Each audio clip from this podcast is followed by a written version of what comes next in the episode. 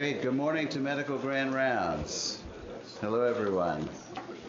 Before we introduce today's speaker, I just want to uh, thank Karen Hike and Auden McClure and the others who have put together the culinary medicine program. As you know, before Medical Grand Rounds, we will prepare breakfast, and the idea is to be educating ourselves in nutrition, in good food selection, and uh, food choices. So I thank them for all of the efforts that are going to go on through this year and forward. Today we're delighted to have a guest speaker for our Jerome Brody Lectureship, Dr. Brown from Denver, and he's going to be introduced to us by Rick Enelow. Rick is a professor of medicine in our Department of Medicine. He's the section chief of pulmonary medicine and critical care. He's our vice chair for research in the Department of Medicine and he works in synergy uh, actively in the programs of, of our translational research unit. So, Rick? Thanks, Rich. Um, so I want to welcome everybody to the uh, Jerome Brody Lectureship, um, made possible by the Ira Jerome Brody 44 Memorial Endowment Fund. And before I introduce Dr. Brown, um, I wanted to tell you a little bit about Mr. Jerry Brody, for whom the lectureship is named, and his widow, Mrs. Marlene Brody. So Jerry attended Dartmouth uh, and Tuck School of Business. He was an energetic, visionary individual um, who initiated the movement to create high quality destination restaurants in New York City uh, beginning with the Four Seasons as well as Gallagher's Steakhouse and the Grand Central Oyster Bar, um, which I have visited many times. Um, his widow, uh, Marlene Brody, moved to Paris uh, in 1954, where she worked as a translator and interpreter for John Steinbeck. She also became uh, interpreter and, and assistant to, to, Jerry, who was in France to, to redevelop a hotel in his business firm. After she and Jerry returned to the United States in 1964, she became a partner in Jerry's business. Jerry unfortunately died of idiopathic pulmonary fibrosis, and that's the focus of this lectureship, professorship, and uh, Ms. Brody's generosity supports research in the field of fibrosing lung disease, uh, both clinical and basic. Um, Marlene currently runs Gallagher Studs in in Ghent, New York, which she and her husband started in 1978, and it's a leading thoroughbred breeding farm. So we're very appreciative to Mrs. Brody for her generosity, and we are quite pleased that she is joining us today with special her special guests John and Day, and perhaps we could uh, have a hand of applause.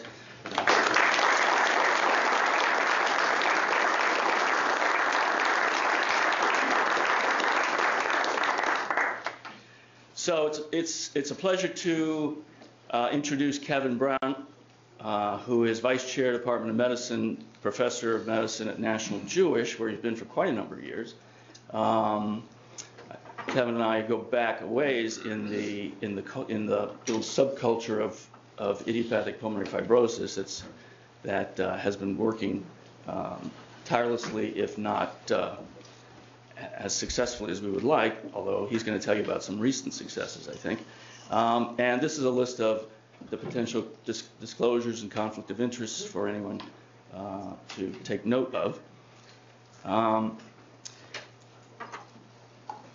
Kevin has been the acting head of the Pulmonary and Critical Care Division uh, in the past at National Jewish in Denver. Um, and as I said, he's been a major thought leader in the field. He's published over 160 papers in the field, and we're delighted to have him discuss his insights into uh, the nature of this type of disease and diseases of this ilk. So, without further ado, Dr. Brown.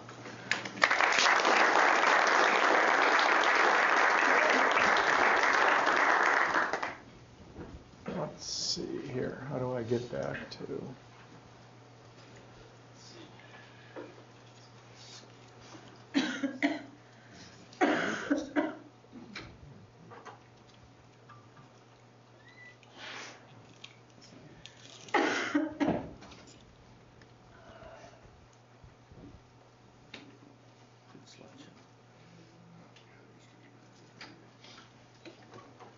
Well, good morning. It's really uh, a pleasure to be here. Actually, I consider it a, a real treat to be asked to honor the memory of, uh, of Mr. Brody and to be here with my friend and colleague, Dr. Enelow, and talk to you today about something Rick and I have been thinking about actually for many, many years, and that's this idea about fibrosing lung disease or pulmonary fibrosis. So I'll acknowledge my uh, disclosures again and point out that that very bottom line that there are actually no approved therapies for idiopathic pulmonary fibrosis these days, and I'm going to talk to you about why that's a problem. So I'm going to use this to sort of start the conversation. And so a handful of years ago, a number of us got together as an excuse to have dinner and have an occasional drink to talk about IPF and to try to think about what we had learned over 20 years to put together a statement. And these were folks from the US, Europe, Japan, Korea. And we focused on this because there is a problem. And the problem is as follows. Patients with idiopathic pulmonary fibrosis live a short life. This is data that we published many years ago. There's data that predates this by 20 years, and data that now, within the past two years, that suggests we've had absolutely no impact on the median survival during the duration of our understanding of this disease. We know that patients with idiopathic pulmonary fibrosis have a poor quality of life, no matter how you measure it. This, one of our colleagues, Dr. Martinez, showing just in the SF36, looking at every individual domain, is depressed except for pain. So all of those things that are related to how you think about the quality of your life are negatively impacted by the disease. We now know that the functional status, measured in a variety of ways, this being the continuous scale of functional uh, performance testing, is impaired, particularly lower extremity strength and endurance, for reasons that we don't particularly understand. But it is quite clear that how you physically interact with the world is significantly affected. We know that patients with pulmonary fibrosis spend a fair bit of time interacting with the healthcare system. This looks at folks before, and that's in the pre-index uh, column there, and after spend about twice as much time interacting with the hospital system and with the medical system as, as a matched control group of Medicare patients without pulmonary fibrosis. We know that hospitalizations for this disease have been increasing at about 5% a year, both in the United States and in the UK. And we have every reason to believe the same is true in the rest of the places around the world. Oops. The costs are considerable to the healthcare system. They're at least twice what an age and gender match control population are for patients without pulmonary fibrosis. And patients with idiopathic pulmonary fibrosis die from their disease. So when looking at a retrospective view of large populations, we'd say, well, about 60% of patients actually die of respiratory failure. But when you actually spend more time looking at this, this looking from an autopsy series from our colleagues in Mayo, suggested well, at least two thirds of patients die of respiratory disease. But then when you specifically look at this in the context of a formal treatment trial, it looks like almost all the patients with idiopathic pulmonary fibrosis will die of respiratory failure. So even though this is an older population with coronary disease, at risk for lung cancer, and all of the other comorbidities associated with aging, this disease ends up causing your death. And unlike the mortality rates associated with lung cancer and chronic obstructive pulmonary disease, looking at multi-million patient databases, the rates of idiopathic pulmonary fibrosis have increased actually quite dramatically over the last decade. We now have data up to 2012 that show this continuous increase in the rates of mortality associated with this disease. Now, some of this is clearly case finding. Actually, the high penetration of high resolution CT scans in the world these days now allows us to say, well, Uncle Jim actually didn't uh, die of COPD. He actually had pulmonary fibrosis. So there's been tremendous misdiagnosis over time. And as we have gotten better at understanding this, it turns out the disease is much more common than we had previously appreciated. So it's a problem. Amplifying that problem is that the clinical course is really quite unpredictable. We've known for many, many, many years that if you look at patients with idiopathic pulmonary fibrosis and describe them as mild, moderate, or severe in any way that you want to, by symptoms, by radiology, by physiology, that if you look over six months, this is the number of patients that remain stable, and this is the number of patients that historically have been shown to progress by some measure during that time. We now know more than that, but unfortunately the story's not much better. If you look at time on the bottom and disease severity on your left, and you make it better at the top and worse at the bottom, again, no matter how you measure it, this is historically how we've considered the disease affected people. That there was this gradual progression that every time you saw them in clinic, they would be a little bit worse. We now know that there are a series of patients that will show up in respiratory failure. Their first diagnosis will be in the emergency room in respiratory failure, often ending up in the intensive care unit requiring assisted ventilation. But there are also, and this is the one thing that we've learned from actually doing formal treatment trials, which I cannot impress upon you has fundamentally changed how we've understood this disease. There are some patients who seem to actually stay quite stable, sometime for years. It's the minority, but it's also quite clear that some patients have significant lung fibrosis but remain stable. But then there are these things that happen that fundamentally alter that course of disease. That somebody is fine and has been fine for two years, and suddenly over less than six weeks, develop rapidly progressive lung um, deterioration and respiratory failure. And we call these things acute exacerbations. There's been a fair bit of work that's gone into this. And what we do know is this is not infection, this is not aspiration, this is not heart failure, this is not a pulmonary embolus. What it looks like is a rapid progression of the, of the fibrosis that we understand underlies this disease but is precipitated by things we don't understand and leads to rapid deterioration and death. The outcome of this is generally death within the hospital and death almost universally within a year after they occur. All right, so I've described the problem, or why I, at least I think it's a problem uh, for you. And so I want to go through sort of the details of how we've decided the diagnosis should be made and then touch on some of these things. So we think about idiopathic pulmonary fibrosis in the following way. We need to exclude the other causes of fibrosing lung disease because IPF by definition is a diagnosis of exclusion.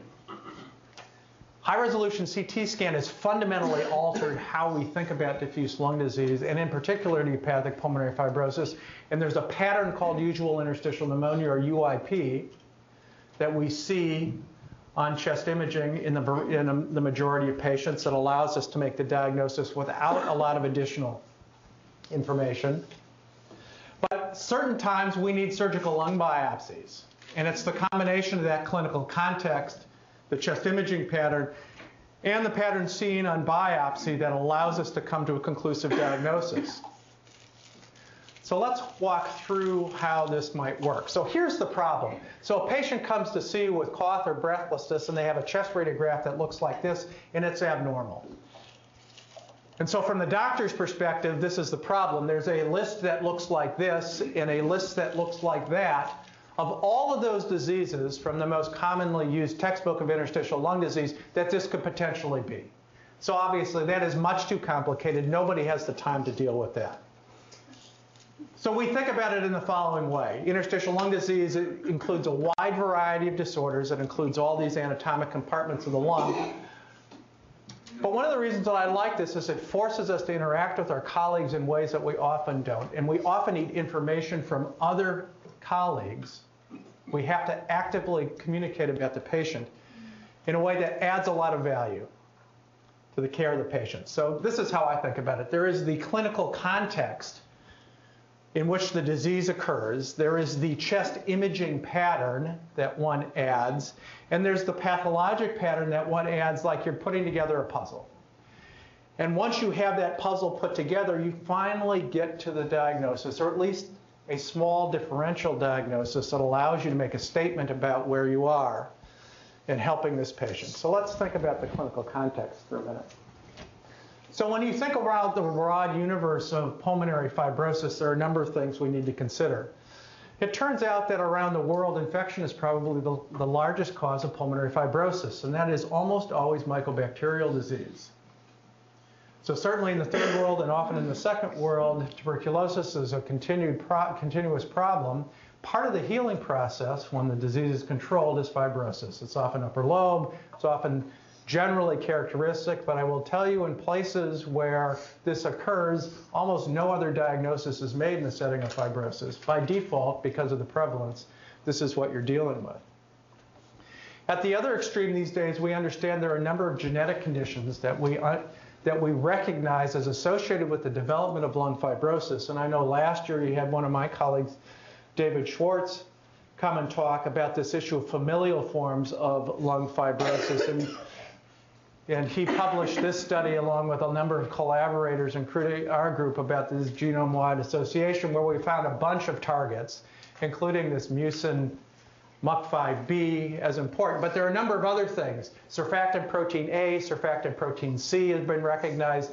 There's a lot of work in telomerase abnormalities now where it's recognized as a source of pulmonary fibrosis and cirrhosis and bone marrow failure. But there are a number of targets that we now understand are clearly related. However, the things that we often think about are these issues associated with systemic disorders. So the lung is a prominent component of the disease. However, the disease is a systemic disease and affects multiple organs. So stage four sarcoid, one of the things that we think about. Fibrosing forms of sarcoidosis collagen vascular or connective tissue disease, very commonly complicated by fibrosing lung disease, and even forms of immunodeficiency, also associated with the development of fibrosing lung disease. And then the thing that I spend an enormous amount of my time with the patient on, and that's exposures. And the problem with exposures is that they're not exposures that necessarily happened yesterday or a week ago or a month ago. These could have happened 20 years ago. So medications, we're talking about high doses of amiodarone that might have been used remotely. Drugs and tobacco, occupational exposures, it takes about 20 years for asbestos exposure to show up as clinically significant fibrosing lung disease. Avocational, environmental, and accidental exposures all can develop over time, although a varying length of time, fibrosing reaction that results in clinically significant respiratory impairment. So it's only after you've excluded infection, underlying recognized genetic conditions, systemic disorders, and exposures can you then decide that you're in this category of what we consider idiopathic disease. So it's actively reducing the potential implications. So why does the clinical context matter? So if we look at patients, I'll show you a series of Kaplan-Meier curves here. If we look at patients seen in single centers and compare patients with idiopathic pulmonary fibrosis, and then compare a similarly situated age and gender matched control population with similar respiratory impairment and give them a characterized connective tissue disease, recognizing that the forms of lung fibrosis in this setting might be different, it is quite clear that the outcomes are different. Now, it's not great, but it is much better than if you have idiopathic pulmonary fibrosis. You can get it even a little finer, and you can say, well, we know that idiopathic pulmonary fibrosis is defined by a very specific type of pattern seen on pathology on surgical lung biopsy called usual interstitial pneumonia or UIP. If you just take patients who have that form of pathology in their surgical lung biopsy and then compare them, You find patients with connective tissue disease that have the same underlying pathology on surgical lung biopsy, and if you match them for age, gender, and, and physiologic impairment, there is still a difference. So for reasons that are unclear to us, the clinical context in which this particular form of fibrosing lung disease lives acts differently, treats these patients differently. But again, you will see in that setting that having a connective tissue disease with this pattern of lung fibrosis is no picnic either. All right, so we've talked about the clinical context. Let's talk about how CT scan has changed how we think about diffuse lung disease. So when I think about a high resolution CT scan, I think about it in the same way that I think about plain chest radiograph. So there are a number of individual features, ground glass consolidation, nodules, lines, cysts, honeycombing, decreased lung attenuation that you can take as you look at that image and you can distribute them within the chest. And you, that's in the cranial caudal plane, top to bottom, the axial plane, inside to outside, and the secondary pulmonary lobule. And then you can take those individual radiographic features, you distribute them within the lung, and you create a pattern. And that's what we do every day when we see patients, right? We're creating patterns based on symptoms, physiology, whatever. So imaging, we can do exactly the same thing. And so when we think about the UIP, or usual interstitial pneumonia pattern seen on high-resolution CT scan, which is the pattern that we're looking at, this is a bilateral basal and peripheral disease. So this is what it looks like from inside to out. This is what it looks like from top to bottom. So what you see is all of this fibrosis in the bottom of the lung It's characterized by these reticular lines, which when you blow those up are these little white lines in the periphery of the lung that abut the pleural space. There is traction bronchiectasis, so the airways themselves are pulled open. They're not inflamed. This is not infection. The lung is stiff. These small airways do not have cartilaginous support. So a stiff lung pulls open the airways, and this confirms the underlying fibrosis. And then there's this thing that we call honeycombing because it looks like a honeycomb, which are clustered subpleural cysts, which turn out to be an important measure the presence of this UIP pattern.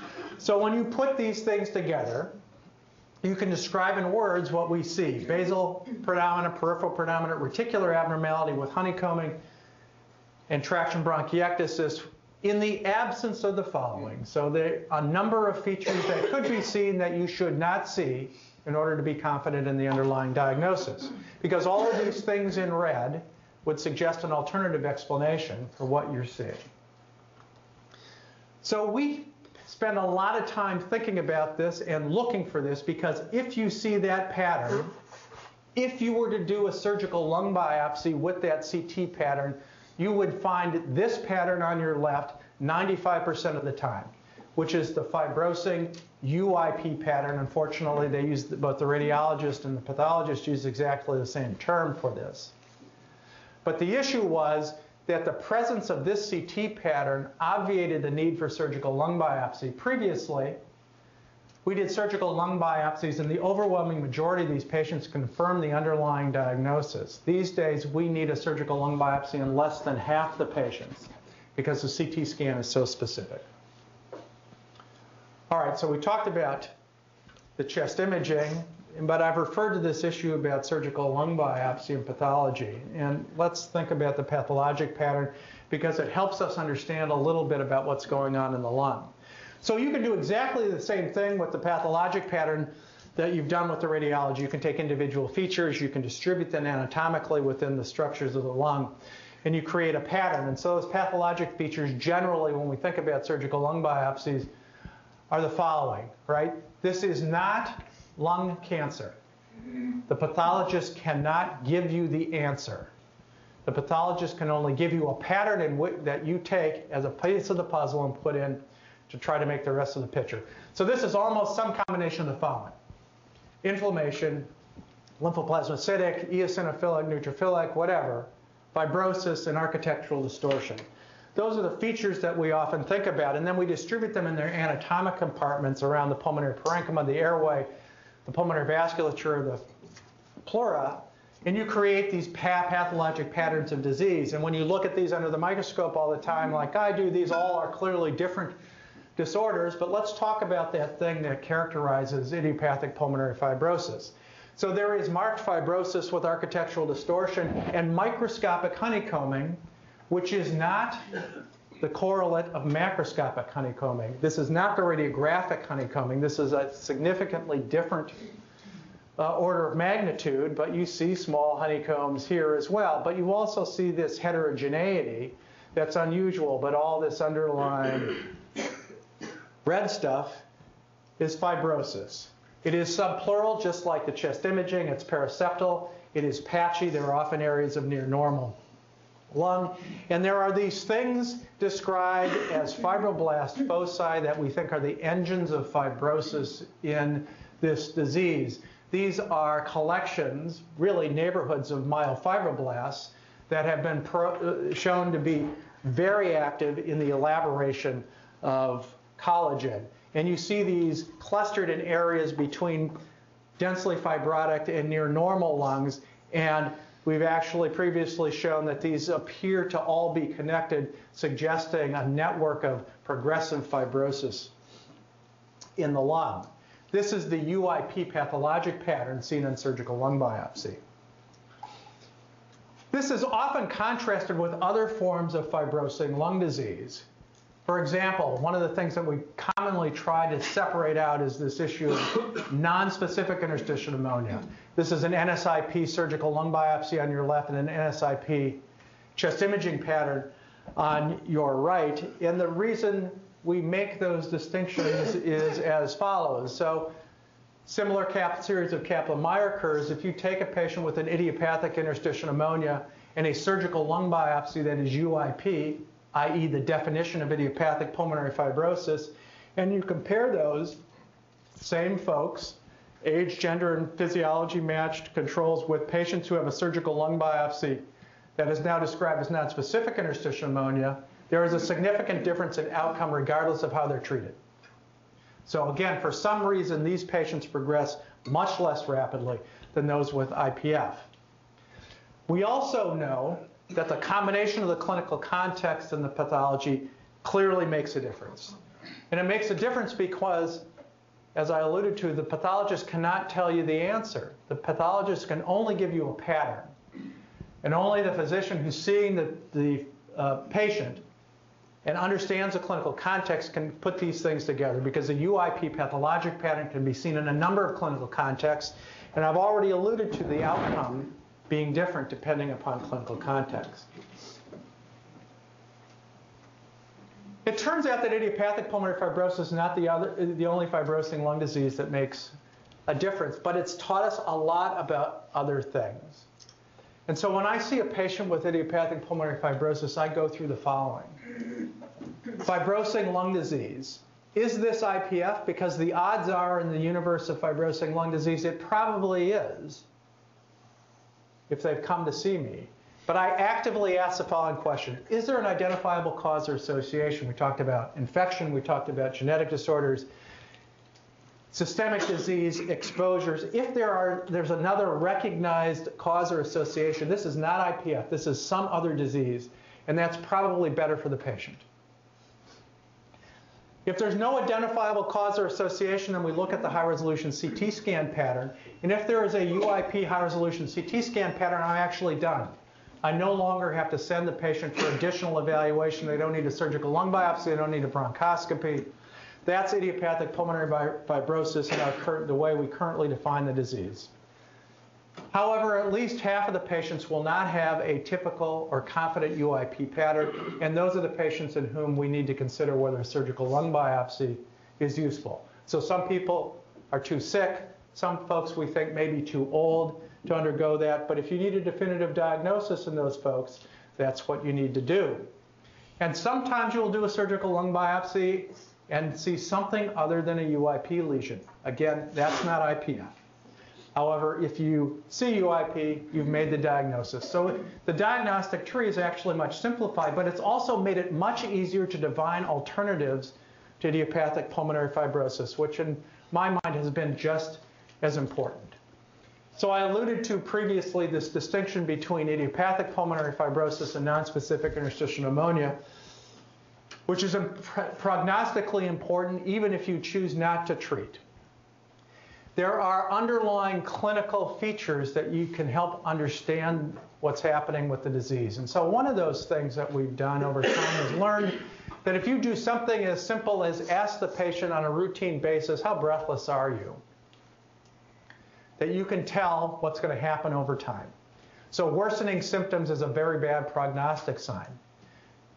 Since we've not made the complete transition to patient-reported outcomes, we use other things. So here, looking at the spirometric value of forced vital capacity, or FVC, what we've been able to show is folks who have worsening forced vital capacity have a much different pro prognosis than those patients with a stable FVC or an improved FVC. And this is almost over any time frame. So if this occurs over six weeks, over three months, over six months, or 12 months, regardless of the time frame, declining FVC a, shows a bad outcome in patients with idiopathic pulmonary fibrosis. It turns out that same phenomena is true in other forms of fibrosing lung disease. So here's a nice study from our colleagues in Korea that showed exactly the same thing. When they compared patients with idiopathic pulmonary fibrosis who had declines in their FVC by greater than 10% or less than 10% and showed exactly the same pattern with NSIP with changes of less than or greater than, than 10%, that patients who decline are dying at a more rapid rate than those patients who are relatively stable. Okay, so that's interesting. But here's the other thing that we showed, they showed. When they looked at multivariate analysis of predictors of outcome in fibrosing lung disease, they showed what many people have shown before, that gender seems to have make a difference. Men die a little bit faster than women. The initial diffusing capacity or measure of gas exchange is a strong uh, prognostic predictor. But the six months change in FVC was a really potent predictor. But the interesting thing is, one, if you had that information, if you know what the progression of disease is over time, the underlying pathologic pattern no longer matters. So at baseline, if you have idiopathic pulmonary fibrosis or NSIP, that is a good difference for you to see because you can make distinctions on prognosis. However, six months later, regardless of what that underlying diagnosis is, if you've had progressive fibrosing lung disease, it's measured by symptoms, by physiology, or by chest imaging, that is a bad prognostic sign.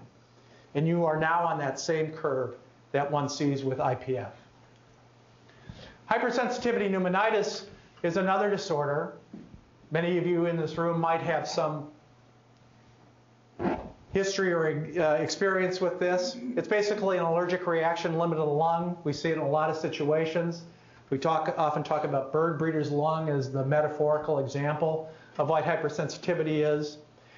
But patients with hypersensitivity pneumonitis can have a, a wide variety of responses identifying the antigen and getting rid of it. Some people might have complete resolution. Recurrent disease or progression to fibrosis can all occur.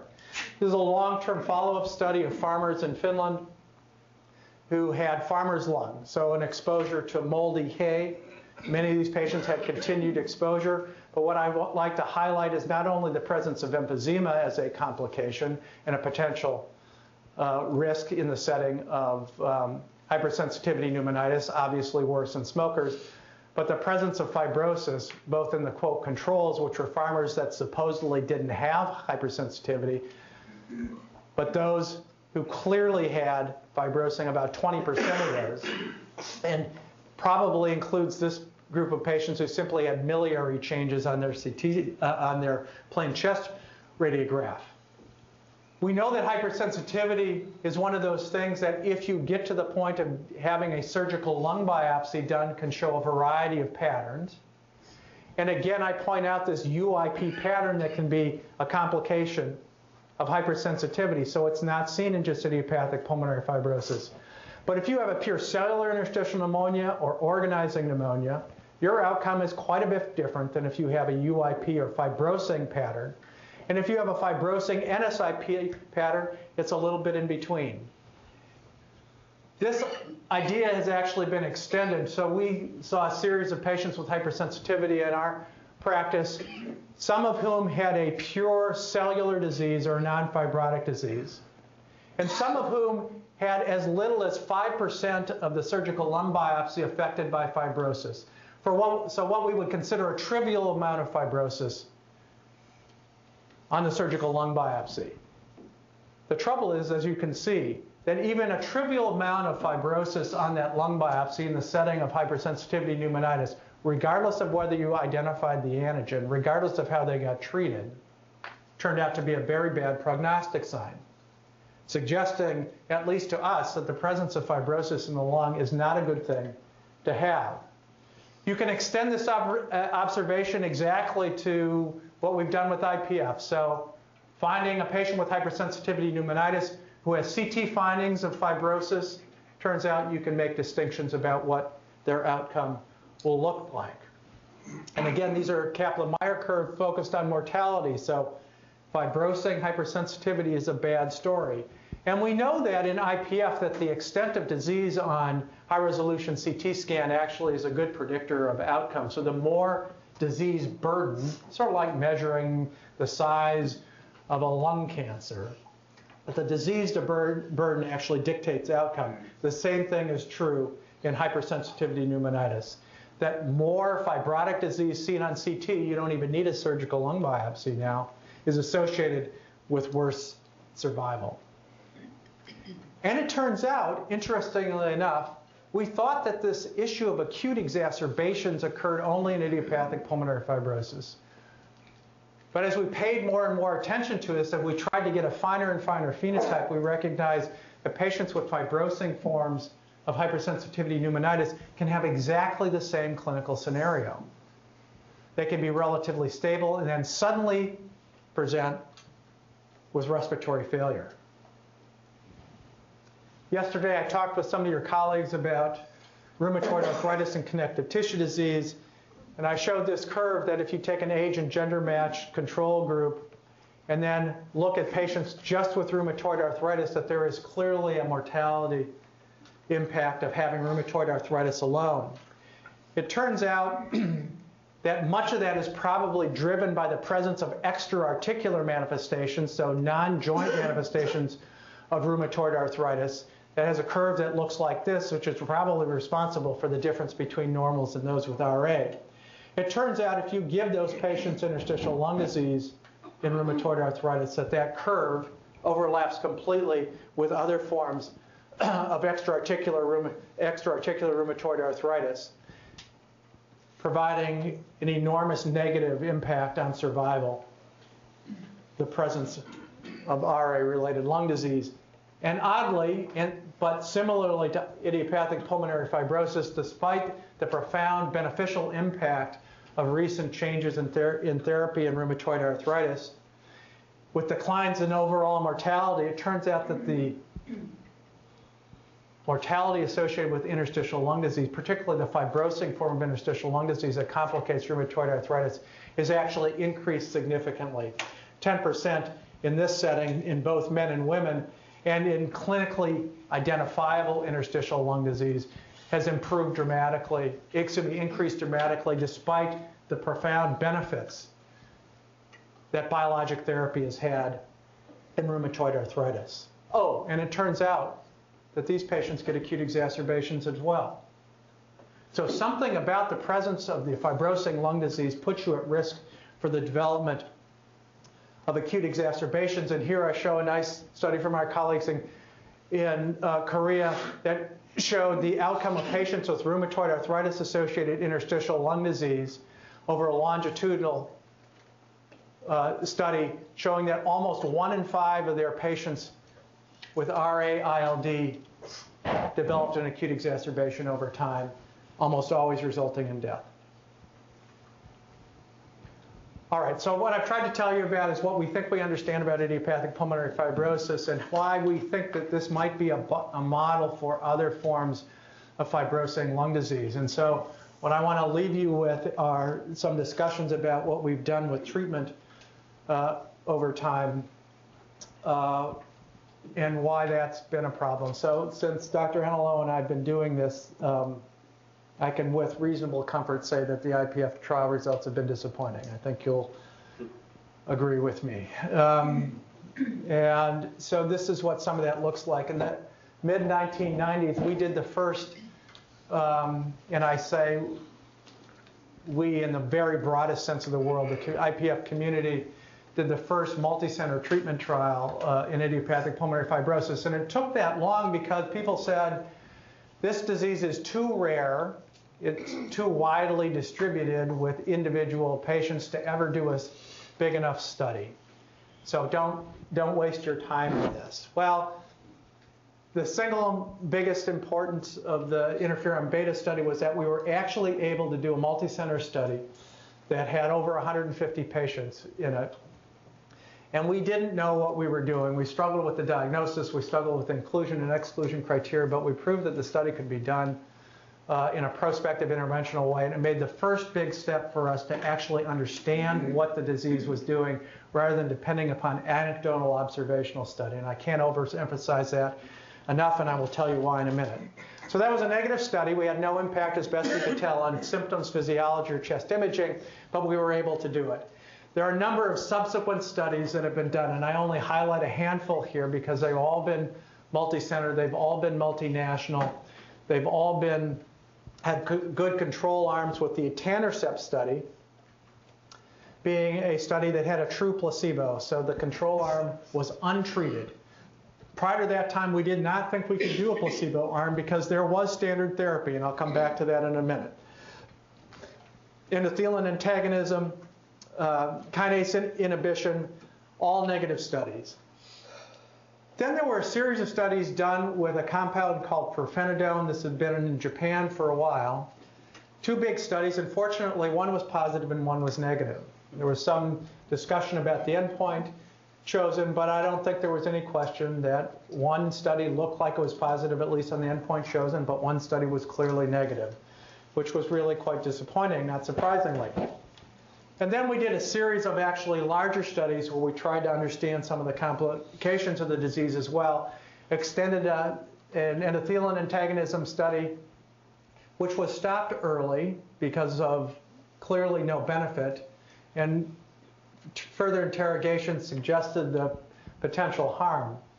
We then did a Coumadin study because there is biologic justification to think that the clotting cascade is associated with the development of fibrosis in a number of ways.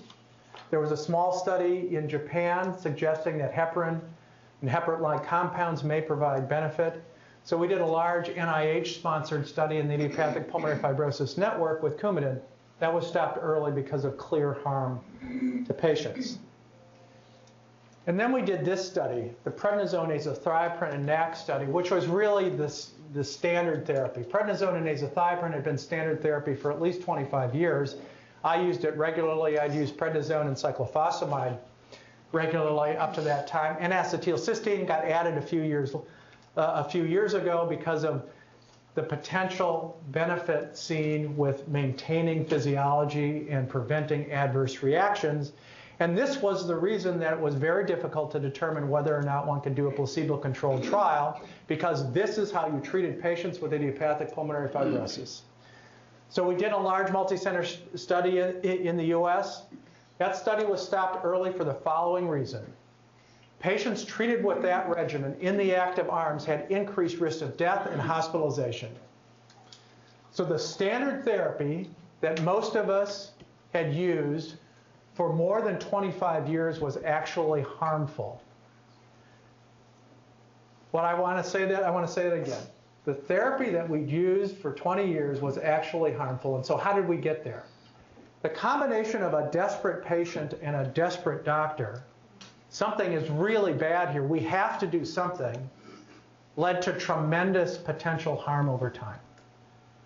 This is just a plea to do the studies correctly up front because no matter how much good you want to do, I now have personal experience of having spent years probably causing harm to a number of my patients, clearly unintentionally. And this is what it looked like. So combination therapy is associated with a significant increase in the likelihood of death when compared to placebo.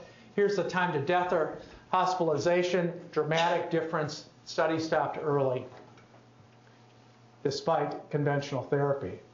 So what you see is a bad level of progress here. A number of negative studies with the most three recent studies we've done considered at least harmful or potentially harmful. That's not the path we want to take. So recently, the, uh, uh, one of the issues of New England Journal of Medicine actually had three studies on idiopathic pulmonary fibrosis. And I just want to, in the last few minutes I have, highlight a couple of those things to, and try to leave you with a mo, uh, note of optimism. So this was the latest and largest uh, pirfenidone trial. And what this trial appears to show, that if measured a spirometric measure of change in lung size, forced vital capacity. Remember, I showed you that a declining forced vital capacity is associated with worse outcome. What they were able to show is that patients in the actively treated pirfenidone arm, their FVC declined at a slower rate than those patients on placebo, suggesting benefit at least in the on the physiologic side, uh, on the physiologic side. If you measure the number of patients who had a 10% or greater decline in FVC, there were fewer patients in the pirfenidone arm who had that decline, the 10% often being a threshold that we use to consider clinical significance. Unfortunately, there was no difference in how the patients felt. So while you slowed the decline, remember, we're not talking about improvement here. We're simply about talking about slowing the decline that one would normally see. Unfortunately, there was no change in their level of breathlessness, so their symptoms didn't change. But this treatment comes with a cost.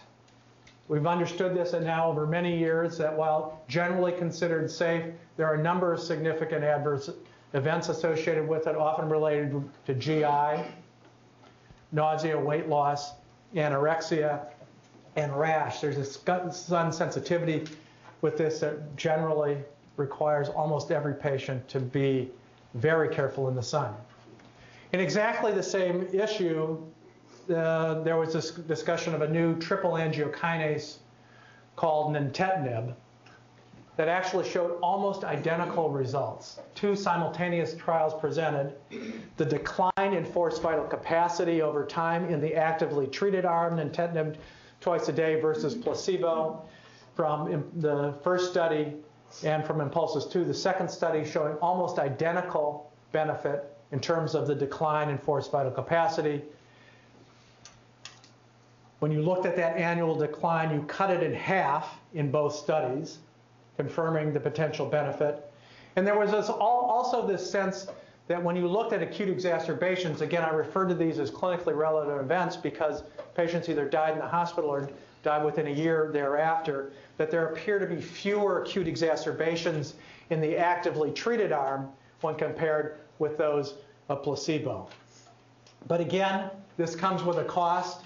Interestingly enough, these also have significant GI side effects. We have a little bit of information about kinase inhibition, uh, so this is not uh, unsurprising, and there are likely to be others that we will run into. But with that, I want to summarize IPF is a specific disorder. We've defined it using a specific clinical context, i.e., the exclusion of other causes of fibrosing lung disease, a specific chest imaging pattern, UIP and high resolution CT scan, and a pathologic pattern, UIP seen under surgical lung biopsy conditions. The prognosis is quite poor, and it is clearly increasing in prevalence, and we don't know where that plateau is yet.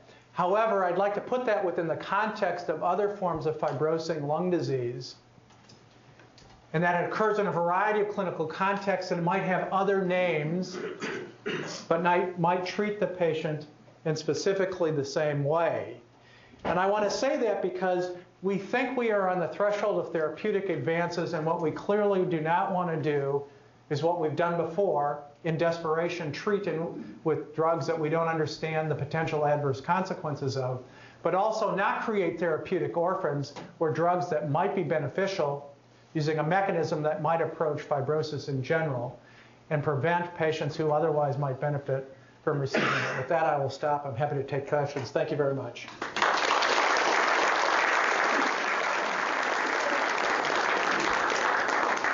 Kevin, that was great. Can you reflect a little bit for us on that small cohort of people who do well? Yeah. Can you tell us a little bit more about what you're teasing out of that group? Yeah, it's a really important question and something that we've struggled with. So the problem is we've identified in almost every cohort of patients that we deal with, and this has been amplified by treatment trials, that about 10% of the patients clearly are at least stable and sometimes even show measurable benefit. FVC say their symptoms are lessened. We don't understand that. So the problem with the treatment trials, as you can see, is what has happened is we do a treatment trial over 52 or 104 weeks and it's negative. And you can imagine the sponsor has lost any enthusiasm they might have for continuing to use resources to follow patients beyond the end of the trial. And so what we've lost because of that is our ability to interrogate those patients who do well, remain stable, sometimes improve, to understand why they differ. To date, there have been too few patients to collect biologic samples and get a signal that we think is relevant. But it's a very important point, and I'm glad you brought it up. So I assume some, somewhere an IPF patient has had a lung transplant. And Absolutely. the question is whether the disease recurs in the transplant. So as best we can tell, fibrosis does not recur in the transplanted lung. Part of that, and, and so that's a great thing. The trouble is, of course, with transplant, you're just resetting the clock, right? Because having a transplant is a mortal disease as well with a median survival that is not fundamentally different, maybe five years. So you've reset the clock. I'd always thought that maybe, just maybe, those patients would develop obliterative bronchiolitis or fibrosing small airways disease, a known complication of transplant, at a greater frequency, but they don't. So they do not seem to have an intrinsic drive to create fibrosis regardless of what goes on. Now, there are lots of explanations why they still might, but you don't see that. Maybe if you start treating people with aggressive immunosuppression prior to putting in the new lung, maybe that modifies the environment enough. Nobody knows. All we know is that right now, that we've not seen a recurrence of IPF in a patient in the new allograft. Is the uh, IPF community contemplating um, trial of both the um, antifibrotic and uh, kinase uh, inhibition strategy? Yeah, so I was at a I was at a conference a year, uh, six months or so ago, and that question sort of came came up because people in, were already saying, "Well, I don't know what the durability of the response is. I'll just add another. I'll just add the other drug on top of it." So, so here's what here's my take on that, um, which is two things. So, number one, we have no idea what the drug-drug interactions are. Zero, right? We already know what the adverse event profile is, and some of them are overlapping, which could be a significant um, problem. Uh, and, and I want to highlight the adverse react, the adverse event issue because, as somebody who's caused harm, right, going forward, just because I think it's the right thing to do, immediately you should ask yourself, are we sure what the what the risk associated with this is? The last piece is the there's a system cost here that if we think that the insurance companies are going to be without hesitation willing to add 50 to 100,000 dollar a year drugs on top of one another just because we think it's a good idea, we are mistaken.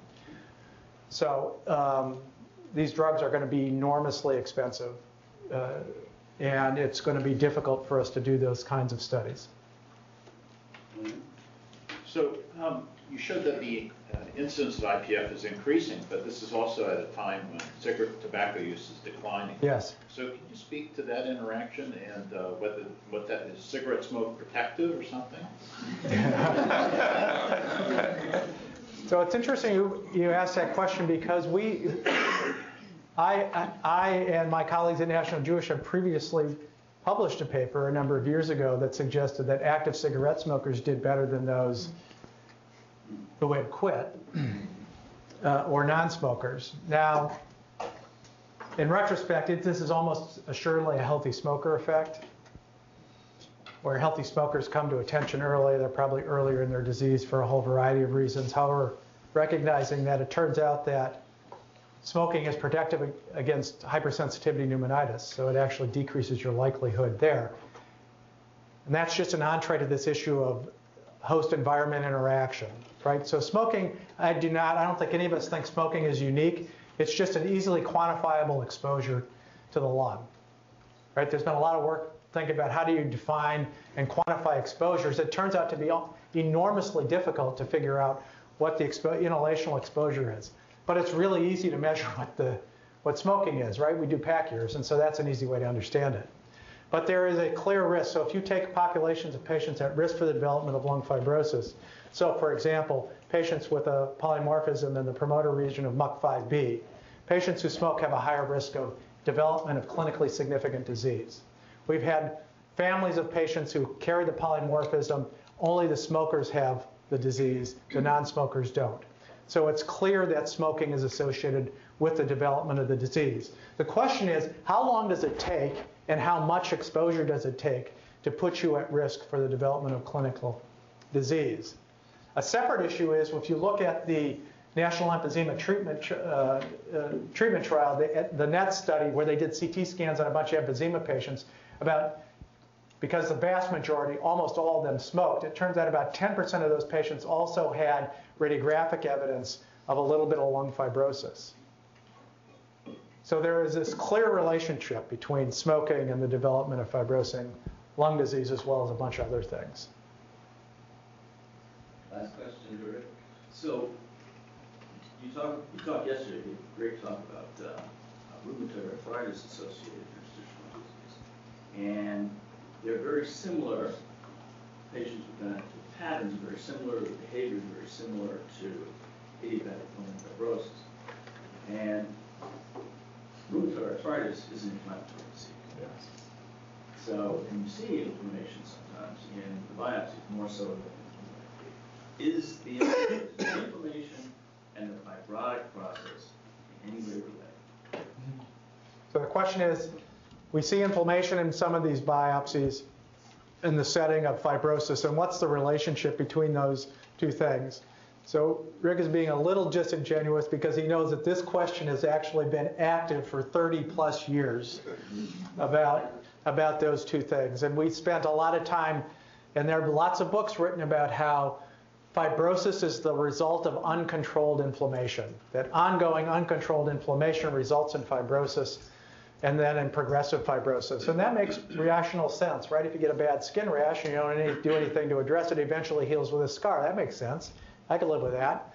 The trouble is, every time we've used that as a, mech- a mechanism to intervene, so prednisone and azathioprine, anti-inflammatory therapy used for a long time, obviously not beneficial.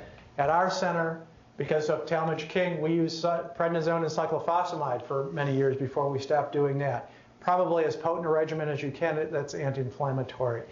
No impact on uh, disease outcome. No change from, uh, from placebo. Um, we know that we can treat the inflammatory component in some of the connective tissue diseases, in hypersensitivity pneumonitis. I can actually make some patients better for a while by getting rid of the quote cellular infiltration by aggressively treating it. However, I have no impact on the fibrosis, and lots of those patients, I'd say the majority, the fibrosis progresses despite the inflammation, I think, going away. So what I've evolved to is the is one of two things. Number one, either they're true, true, and unrelated, meaning the presence of fibrosis and the presence of inflammation are both there in response to something but interact minimally or not at all and can progress separately, or that the inflammation is actually a response to the fibrosis, and that I can't tell you. Well, Kevin, thank you so much for making us.